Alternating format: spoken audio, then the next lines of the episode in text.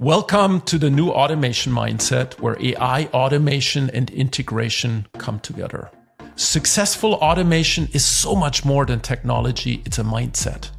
On this podcast, we're here to learn about this mindset from innovative leaders who actually practice it every single day. From Fortune 500 companies to the boldest startups, these leaders have reduced cost, crafted experience, and fueled growth with automation. They have transformed their companies and their careers. I'm your host, Markus Zirn, and as Chief Strategy Officer and part of the founding executive team at Workato, it is my mission to find these top innovators in AI, automation, and integration and share their journeys with all of you. You may notice that this show matches the title of the Wall Street Journal and USA Today best-selling book, The New Automation Mindset by our Workato CEO, Vijay Tella. You'll hear references to the key ideas of this book, the growth, process, and scale mindsets throughout the show. If you'd like to explore them further, be sure to check out the book in hard copy or on Kindle.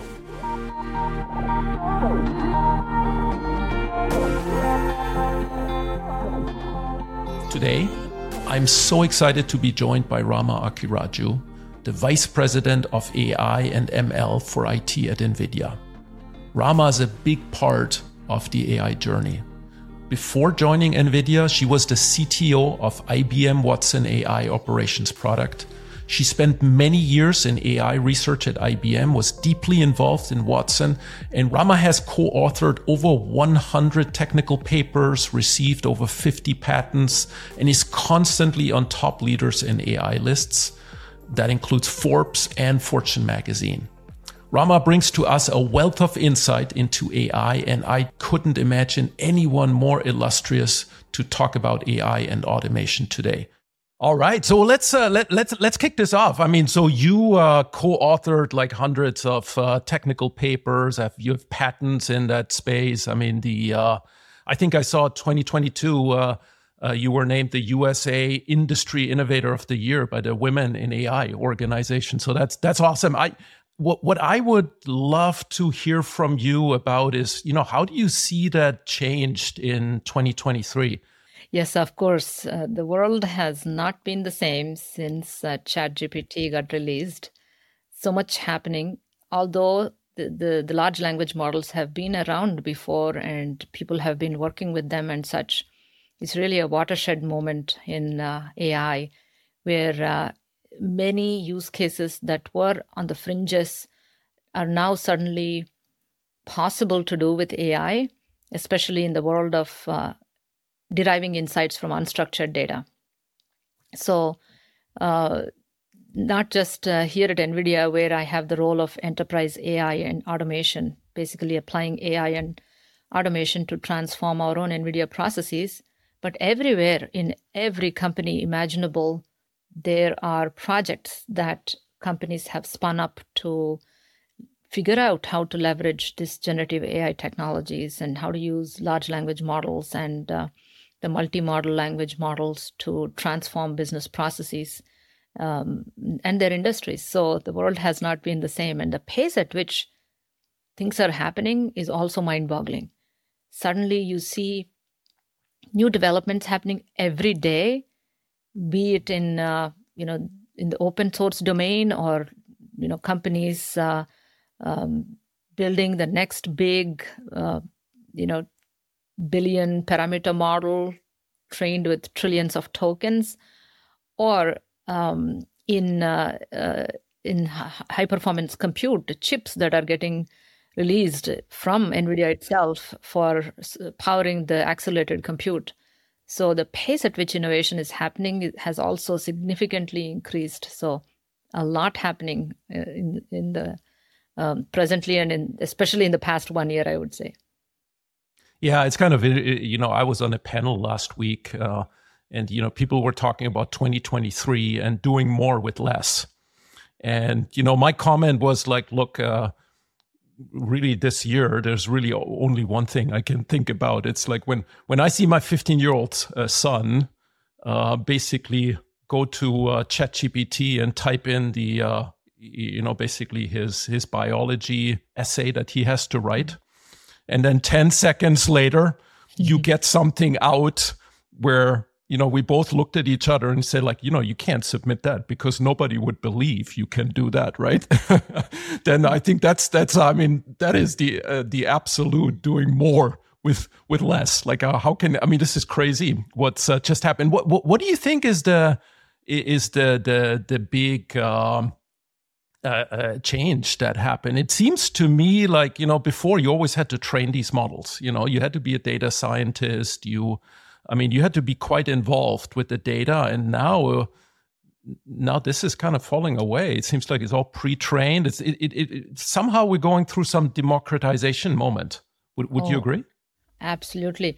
So these these foundational models are so good at multitasking, and uh, and also are so good at uh, processing multiple types of data, not just unstructured text data, but um, uh, are able to take in and generate images and video and audio and all all sorts of things, right? So that completely changed the game, and also, as you correctly noted, the this um, notion of uh, democratization, right? where the data scientists were needed for pretty much manipulating and working with any of these models before, now all you need is somebody, an engineer who knows how to make an API call, at least to get started for the domain. And, and if you're using the likes of ChatGPT, GPT-4, or those models that are whose foundational models are trained with large enough amounts of data that are, you know, multitasking well, you probably can get started with those APIs right away for many use cases in the enterprise and only go to customization with your own data and fine tuning and all of that for spe- special you know use cases or specific set of situations. Even there for customizations these days you can leverage the apis that these you know large language models themselves are making available. So it absolutely is again another um, big big watershed moment where democratization is here citizen development is here and anybody who has an idea of how they can leverage these models for their use cases can just get started with it mm-hmm. all right no this is this is how we feel so i want to actually take you back into your past a little bit. So you you might be surprised because you know I was researching for uh, uh, for this conversation, and uh, so I found an article that you co-published in 2005 dynamic workflow composition using markov decision processes i'm not sure if you remember you know it's been it's it's been a while and then obviously you uh, you also worked on Whistles at some point you know uh, enriching like Whistles in, in terms of semantic information and so on um, and so here, here's the reason why, right? So at Workato, we're we're kind of in that space between automation and AI. Um, we're an automation platform. I mean, a lot of this workflow is is is what we do. Um, and now it's about infusing these workflows with AI services.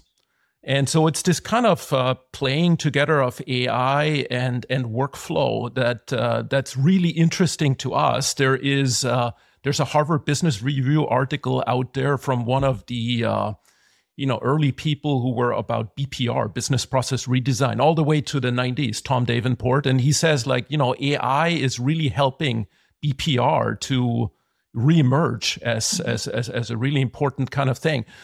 I, I wonder how how do you think about this? How do you think about AI and workflows, business processes? You know, they could be in IT, they they could be in finance, they could be a supply chain. Um, I think the article back then was actually a supply chain example, if I if I remember correctly, uh, from 2005. H- how do you see that? Uh, what what what do you think will happen here with AI and process? Yeah. So just since you started that uh, the historic moment, I, I, just wanted to kind of connect the dots from the work that we were doing there and as a community we were doing back then to where we are. You know, back in the days when service oriented architecture was very uh, popular and is was on the rise, where you had to basically it was about you know breaking these monolithic systems, software systems into more modular, service based uh, architectures and uh, service based uh, API based solutions where you de- declaratively specify what the interface of your applications is and then you try to either do a manual integration using web services description language types of things or take those you know semantic descriptions of applications interfaces and say can we automatically um, map the interfaces of uh, you know business applications that need to be integrated? So that that was the the context in which you know we were doing that work for semantic annotations for web services description language which was a w3c standard. Uh, we, we put in at that time and got accepted. And the dynamic composition was the, the idea followed by that where you know everybody if, if their, their applications are modular and apis are available and their their um, apis input and output descriptions are declaratively made available in some sort of enterprise repositories then you can dynamically compose applications and and then you know using different techniques for composing applications in supply chain and you know uh, basically business um, applications uh, BPM space, right? So that was uh, that was the state of the art back then. Come to present day times, you know how has how can we really kind of envision the same of you know a business application integration in in business process world using LLMs. Um, you know, if you look at uh, current LangChain uh, type of frameworks that have come about, um, you can orchestrate various different applications and their and their um, integrations through these LangChain flows, if you will, and you can visually using Langflow types of frameworks actually drag and drop and build your your inter- in- interfaces integrations and such. And um, you know that kind of reminds me actually of uh, an analogy with yahoo pipes from back in the days right when uh, mashups were also attempted for application integration. But what has changed? Well, some things have changed. Some things still are more or less the same, right? Some things. What what has changed is, uh, um, you know, the the there are lots of lot more. Um, I would say standardized orchestration platforms now in the market upon which you can more readily get integrations that you want, pre-built integrations and such. And these are automations that are pre-built and such. You can bring those into your into your um, environment and your ecosystem and automate things faster uh, and build things faster. When it comes to application interfaces and and uh, schema matching and those types of things i think llms can play an important role. You know what we wanted to do with workato was really to build something like that but uh, much more democratized you know much more visual much more uh, able to have business people the operations people also understand it and be part of uh, of this journey. And it's kind of cool to see what has come across. I mean you know again i was reading your paper back then and uh, at the same time i was talking to one of our guys and he built a a demo around security orchestration. So think about like a, um, a security analyst in it who has today's let's say phishing attempt is happening and then they have to do certain they call it investigations like certain research. And then based on you know what they find out they then take certain actions you know by be it a, you know deleting email or or blocking a firewall or what it might what it might be. Um, so he actually used Workato recipes, where, which is these these automation flows, these visual democratized automation flows, and instead of creating a procedural description of what needs to happen, he basically just described um, the tasks that need to be need to happen, and then he actually described as the prompt to to GPT what almost like the job description of a security analyst.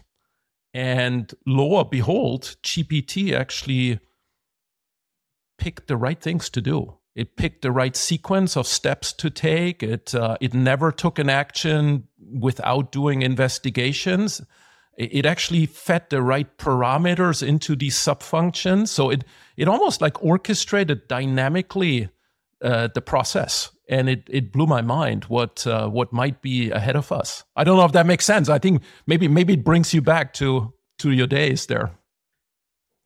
It makes sense. Yes, I, I, I, know. We've been playing around with the LLMs for several of such use cases in IT operations management use cases, similar to security operations, and some to some extent on the security operations exactly for that phishing and spamming use case. My our sibling team in SecOps.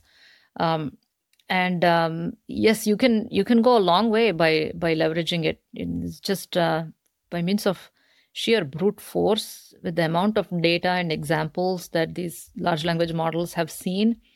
They are able to suggest really very good first drafts of actionable, uh, you know, workflows. And um, I would still recommend that you know somebody verifies them, validates them. But uh, really, as with anything, you know, with the first draft, saves so much time, effort, and, and more importantly, going back to that citizen development and empowering everybody to be at the same level of proficiency that uh, um, that previously was only limited to a few experts right everybody had to depend on those experts to figure out what to do but here everybody can can get uh, a good first draft and and uh, just validate it, verify with experts. But you know, you more people can can do those tasks now, not just a limited set of experts in an enterprise.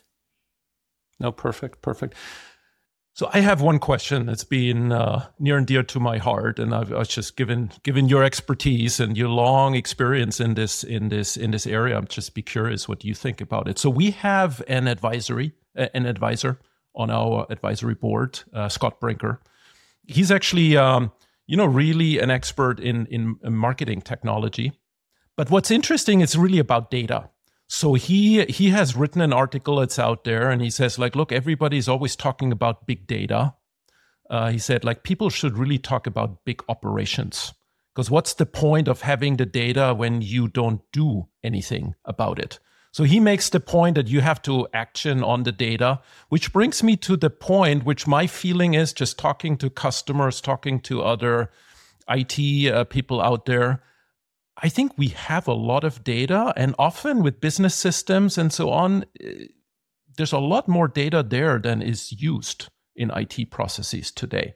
I have a feeling that Gen AI, because it makes that data so accessible, will kind of get us hopefully to use even more of the data. Maybe, maybe sometimes even not with Gen AI, maybe just, you know, with SQL queries or, you know, just making it part of a, of a process. What, what do you think? Do you, do you think there's a new movement to, uh, um, to leverage AI, uh, sorry, to leverage data uh, better out there?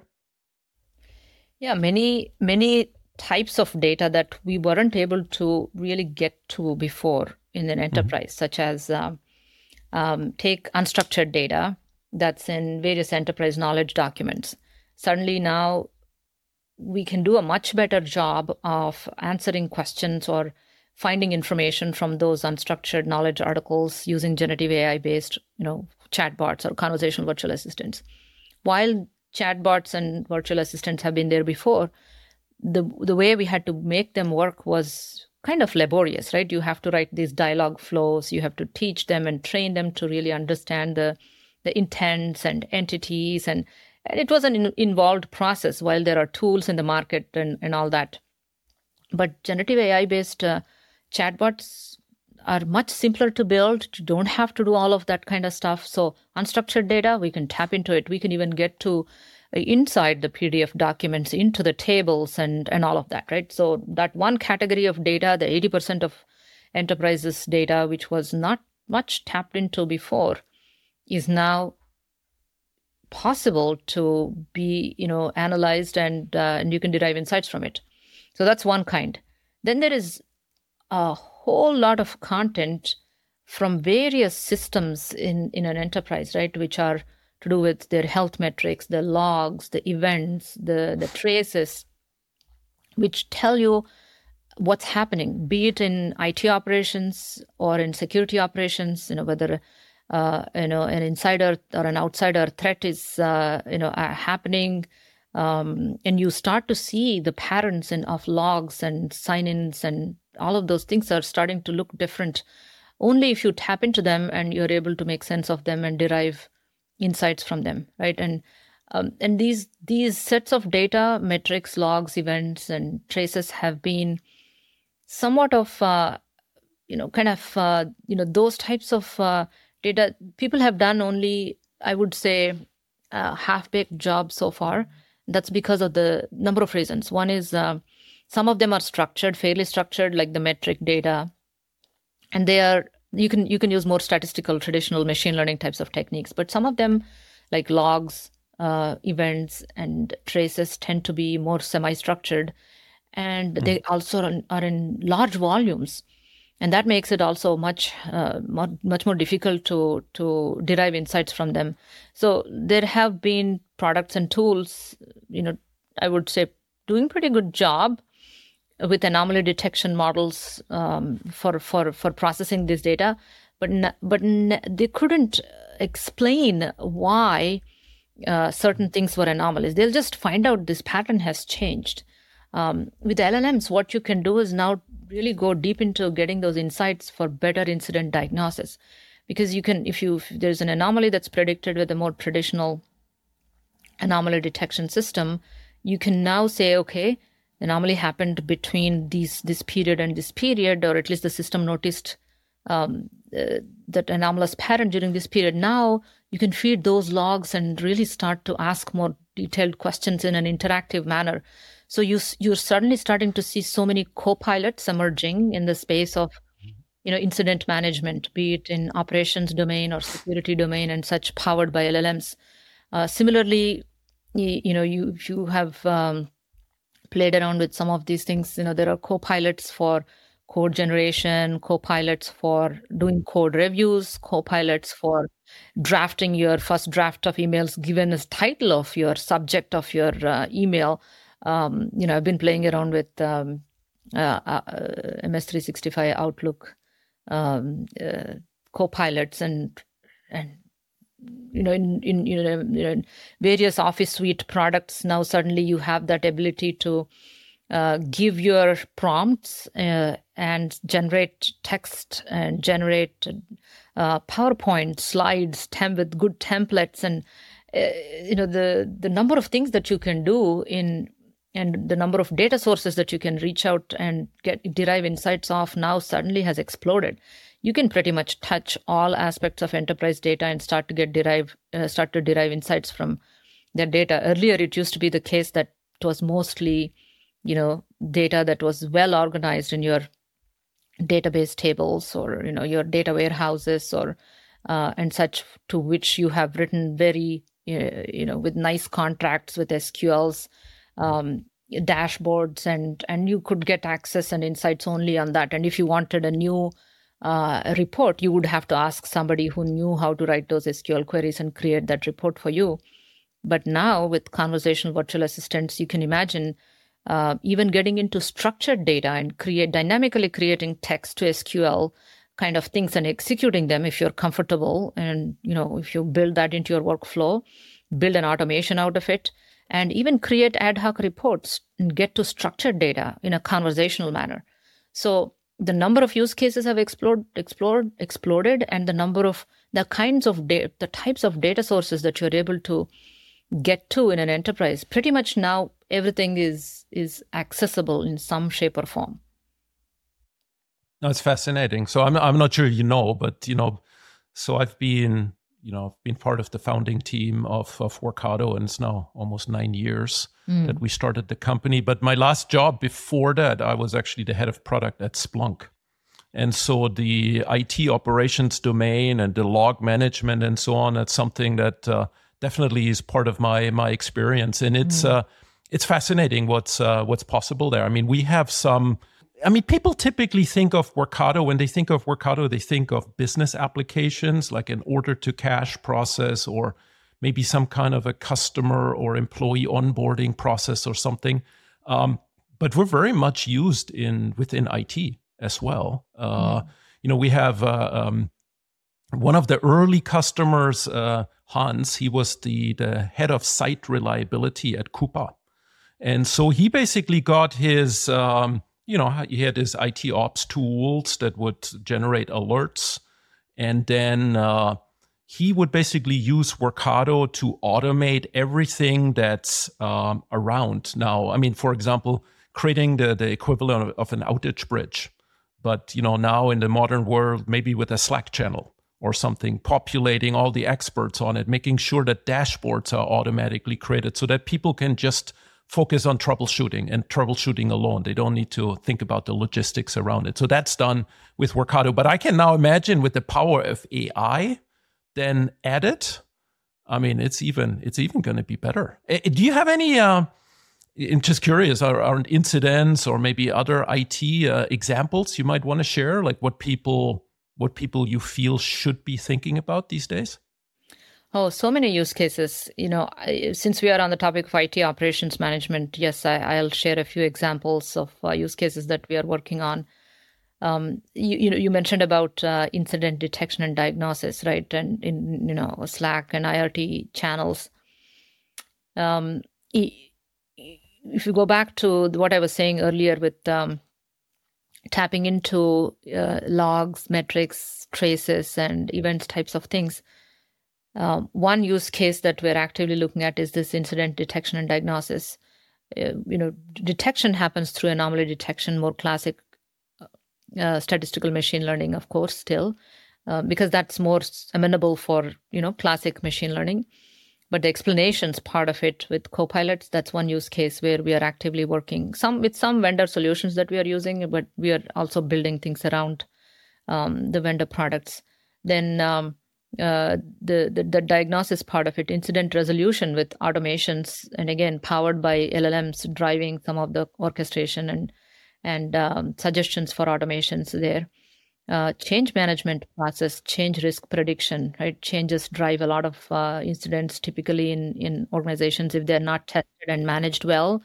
So as uh, changes are happening, how do we give enough um, suggestions and enough information, insights into what all things get impacted as a result and uh, as, a, as a result of the change that you're making and what things to watch out for and test and, and even providing uh, coding suggestions and code reviews and test cases generation and all of those things are good use cases for llms these days. And we are beginning to look at some of those use cases incident summarization, root cause analysis, these are also pretty huge uh, use cases for LLMs. You can say, hey, did this incident happen before? If so, what were the symptoms? How much was the impact? What actions were taken that led to resolutions quickly? You know, all of those things you can get um, very quickly from, you know, matching with semantic embeddings uh, same thing for root cause analysis. What um, what caused it? What was it traced to?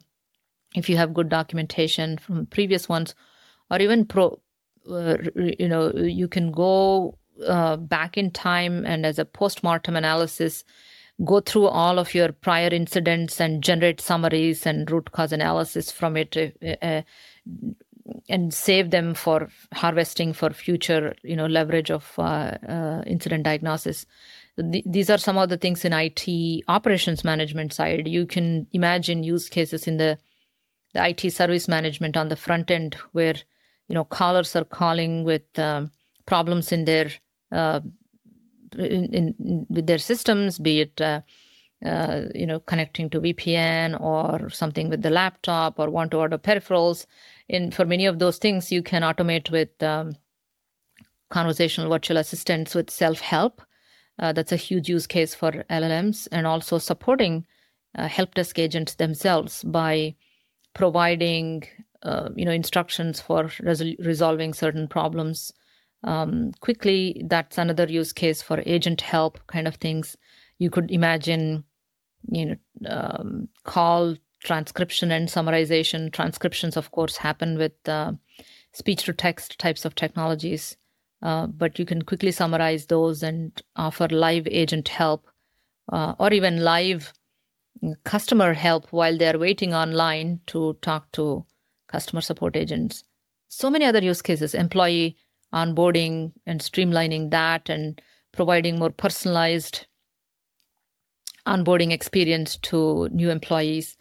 Um, and you can imagine dozens of use cases in, in HR sales, productivity, supply chain.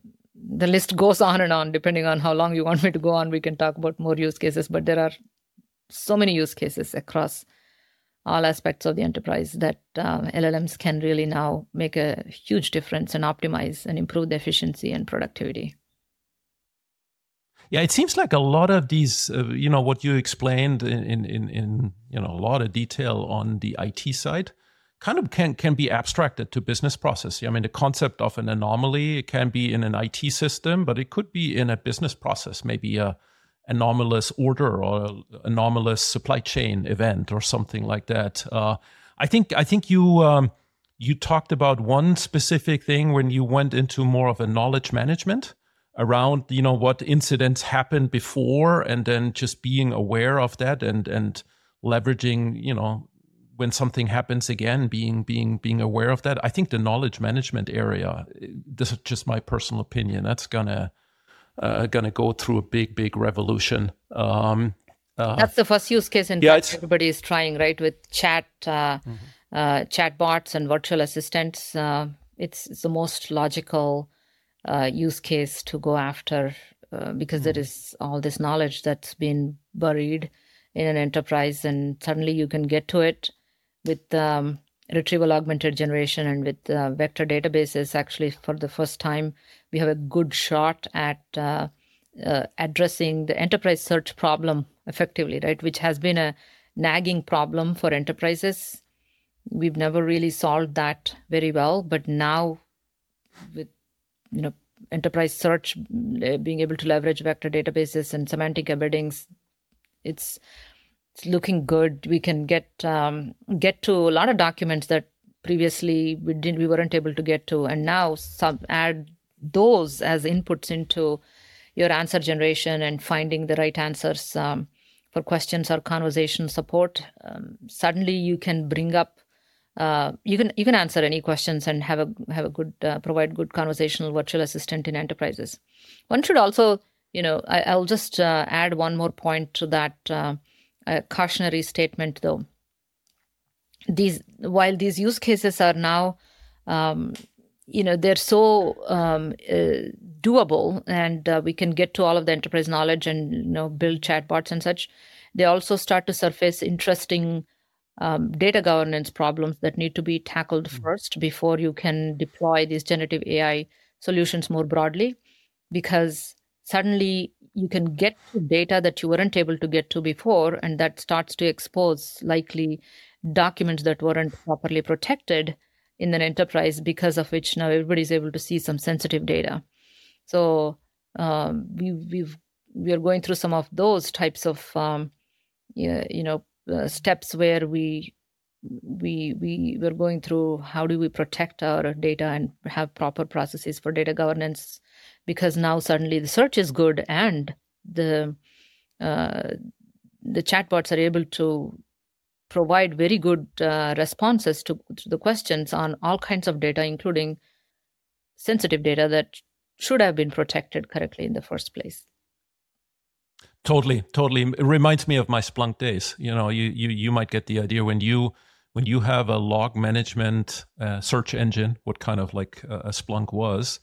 What we found in the log data, uh, you know, you can imagine there was a lot of data that should have never been there, like privacy related data that then something like uh, Splunk actually surfaced mm-hmm. uh, to the to the top. But yeah, no, totally. I mean, I I get it. Uh, hopefully it uh, just gives us a new sense of responsibility and it also you know at least mm, kind of brings it at, the top to, to the, the, top of our mind yeah, the data governance to the forefront that we have to do something about it. Right. correct correct. But yeah the, I, I think the potential is just phenomenal. So maybe one more personal experience i had and this this goes way back. So think of like you know right before the internet boom like 99 uh, i worked at a strategy consulting firm booz allen and hamilton. And one of the things that we had back then that no none of the other competitors had the mckinseys and boston consultings and so on we had a system called knowledge online mm-hmm. and it was basically a search engine you know that was the early day this was before google right so there was a search engine uh, where we could search through anonymized uh, customer projects and what happened. And it, it really was a, a superpower. Mm. Uh, because you know if you have access now to hundreds and thousands of projects that happened before you uh, it just accelerates everything. And now I think with the LLMs, as you said, and uh, vector databases and kind of a knowledge management architecture, I think we're we're reaching another level, which uh, which actually you don't even need to know well how to search for it. It's like you can you can really find things just so much easier. Yeah, uh, it's know it's that incredible. that phrase "superpower" always reminds me. With great power comes great responsibility. the, the quote uh, from uh, I, I, guess uh, Spider-Man movie, which resonates so uh, aptly now with uh, LLMs uh, because these are kind of superpowers and and so you know you have to use them responsibly, ethically, and make sh- and with proper data governance and with correct amount accuracy, fairness, transparency. All of those things um, kind of come to the forefront and they have to be properly addressed as as we think about more large scale deployments no thank you. No i i, I totally couldn't agree more. Um, let me ask you so one maybe maybe to uh, to get to to to closure here on the on the interview but i'd be curious if you had some advice to the listeners, to the audience sitting in here, um, talking about AI, talking about automation, be it within IT ops or be it in the larger context of business operations. Do you have any words of wisdom? Like, what would you uh, what would you tell people? What uh, what should they do? What maybe what should they not do? Uh, uh maybe what do you see most people not doing that they should be doing? Just curious. Mm. Well, you know, I go back to the last point I made, which is that you know when when you really leverage them and harness them responsibly and uh, strategically uh, with the proper guardrails, they can the techno- these technologies really AI and automation technologies can empower organizations to achieve their you know business goals with high levels of efficiency, operations efficiencies, business productivity, um, IT and security productivity and, and, and so on, and also improve improve employee productivity. So in terms of what to do, what not to do, um, I would say, you know, from my own experience, I can say that first of all, have open mind and uh, pretty much go with the the idea that everything is now could potentially be transformed so you have to rethink all the business processes and everything that's being done before. Just take a fresh look at it and see what could we do differently here. Is this something that we can do by leveraging the new wave of technologies with uh, generative AI or with automations? Um, you know, more likely than not, you probably can optimize, and these technologies would really help take those processes to the next level. So taking a fresh look at uh, everything that we are doing is is is uh, is one thing that uh, that would really help to figure out which which of these you know are are something that that you can really tackle. Uh, once you have the idea of that, then you can prioritize, right? I mean, because you can't go after all of them, then you can really sit down and prioritize with your teams as to uh, which ones will bring the most value for you know the the investments that you can make and have a have a roadmap of uh, which ones and how you would go about leveraging the technologies. And then then i would say um, be mindful and aware that these technologies especially generative ai is evolving. And so you know you have to be very dynamic and and you have to be able to adapt to changes that are happening. Because the models are changing new uh, models are coming up every day. And you know do you work with smaller models? Do you work with um, uh, or customize them? They'll be would they be cheaper? Would they be more economic for your use cases versus bigger models that you may have to pay? Um, and over time costs will add up. So taking all of those things to account you have to be you know very agile and adaptable. So uh, ensure that you are doing proper proofs of concepts and pilots and proper testing when you are deploying these transformative technologies so that you have better control over the outcomes and also the process. Um, it, it's important. Going through security, governance, compliance is critical. Otherwise, um, you know, you you may rush to deploying something and then have to tra- trace back or or um, uh, uh, uh worse yet, you know, land yourself in some kind of a, um, you know, compliance issue or, or something like that. So just uh, be very agile. Know that the space is changing. So build your your platforms and infrastructure for that iterative development and uh, and then learn from the, whatever is happening and and incorporate those learnings and move forward that's what i would say from my experience because the the so fast paced and changing so much so to sum it up i would say first be aware that everything around you uh, all the business processes are likely good candidates for some kind of transformation or the other. So reassess them take a fresh look at them. And second thing is prioritize based on the investments and based on the outcomes that you're likely to get and the amount of you know changes that that will result in. And third thing is you know know that the technology is changing so fast and so you have to have flexible architectures that will allow you to adapt and change. And in doing so ensure that you are being cautious and testing well compliant and taking various things into account such as cost economics and other things. So those would be my three um, suggestions for considering you know llms and generative ai and automation types of technologies in enterprises. Perfect. Perfect. Really uh, love it to be honest. So i'm not sure if you realize but i'm sitting here and you know for every uh, one of these podcast interviews kind of my my idea and my mission is to kind of like distill one little nugget of uh, because we're doing 26 of them so i'm hoping i've got 26 nuggets that together will really help people move forward in this in this new world. Uh, but I'm not sure if you've read the book that Vijay, our CEO, has written, the new automation mindset. Um, it mirrors like, I mean, uh, very well what you just articulated right? So so because it it's perfect because that i think that would be my nugget here. I mean i think you said it in your own words and that's perfect but i think you know what what vijay put in the book was he talked about the growth mindset right? Be open. There things will be different. It might not be the same process anymore right? It you you might have to rethink everything. Um you know there's the element about the process mindset which i think you're you know there's a lot of things that come to mind. Uh, I would completely agree with you that you, you, you know everyone doing this has probably a bigger spotlight on them now uh, because things you know there's more data accessible and so on. You want to really make sure the governance is right, but then the the last element is what we talk about is the scale mindset of how do we scale that out in a governed way mm. uh, because i do believe with that what you talked about the agile mindset and the iterations and so on i don't think that this can happen just within a few people in IT.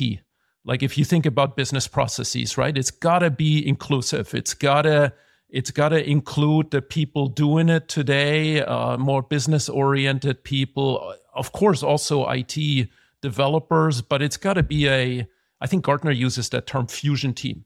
And I think that's, you know, just like we we do agile development in software anyway, right? Where we're used to that, but I'm not sure everybody in IT around the world does that. Uh, I think a lot of people are still in their water uh, waterfall kind of uh, worlds, and I, I do think these LLMs and so on, they're probably and and the new automation ways they're gonna. Um, I think IT organizations need to adapt to a much mm-hmm. more agile mm-hmm. Uh, approach. So uh, you know, really, really. Listen, really enjoyed talking to you. There's probably lots of other things we we could talk about. I want to thank you for for spending the time here uh, with us. I'm sure the audience probably has many, many more questions, uh, but it's uh, very, I mean, it's exciting to have you uh, uh, here on the on the podcast, and I'm really curious. Maybe we can do another check in in six months. Maybe the world will be completely different yet again. yeah, who so knows? we'll be on the leaderboard by then for you know the for the LLM models.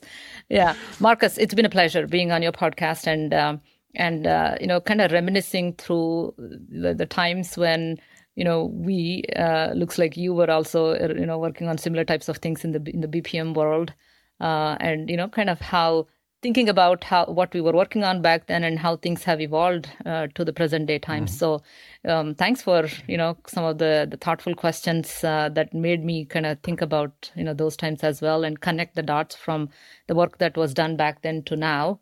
And also thanks to yeah, Workato. I, I was at a panel, I think maybe a month or two ago, and this book was uh, given right. to me as a gift, and it's uh, I enjoyed reading it, and it's a good uh, overview of uh, uh, you know the space and and uh, you know how to think about automation. So um, I enjoyed reading the book and enjoyed the conversation with you. Thank you. I hope your listeners will find Perfect. it valuable. Yeah, thank you, thank you, Rama. Uh, once again, I'm super excited, and and, and good luck at uh, Nvidia. You guys are obviously uh, really critical to this new uh, revolution that's going on here. Thank you. So thank you. Thank you. Thank you all so much for tuning into today's The New Automation Mindset, where AI, automation, and integration come together. If you want to learn more about the key topics we've covered in the show, you can find them in the book, The New Automation Mindset by our Workato CEO, Vijay Tella. Also, leave us a comment and let us know what you thought of today's conversations. And don't forget to subscribe so you will never miss an episode. I'll see you next time.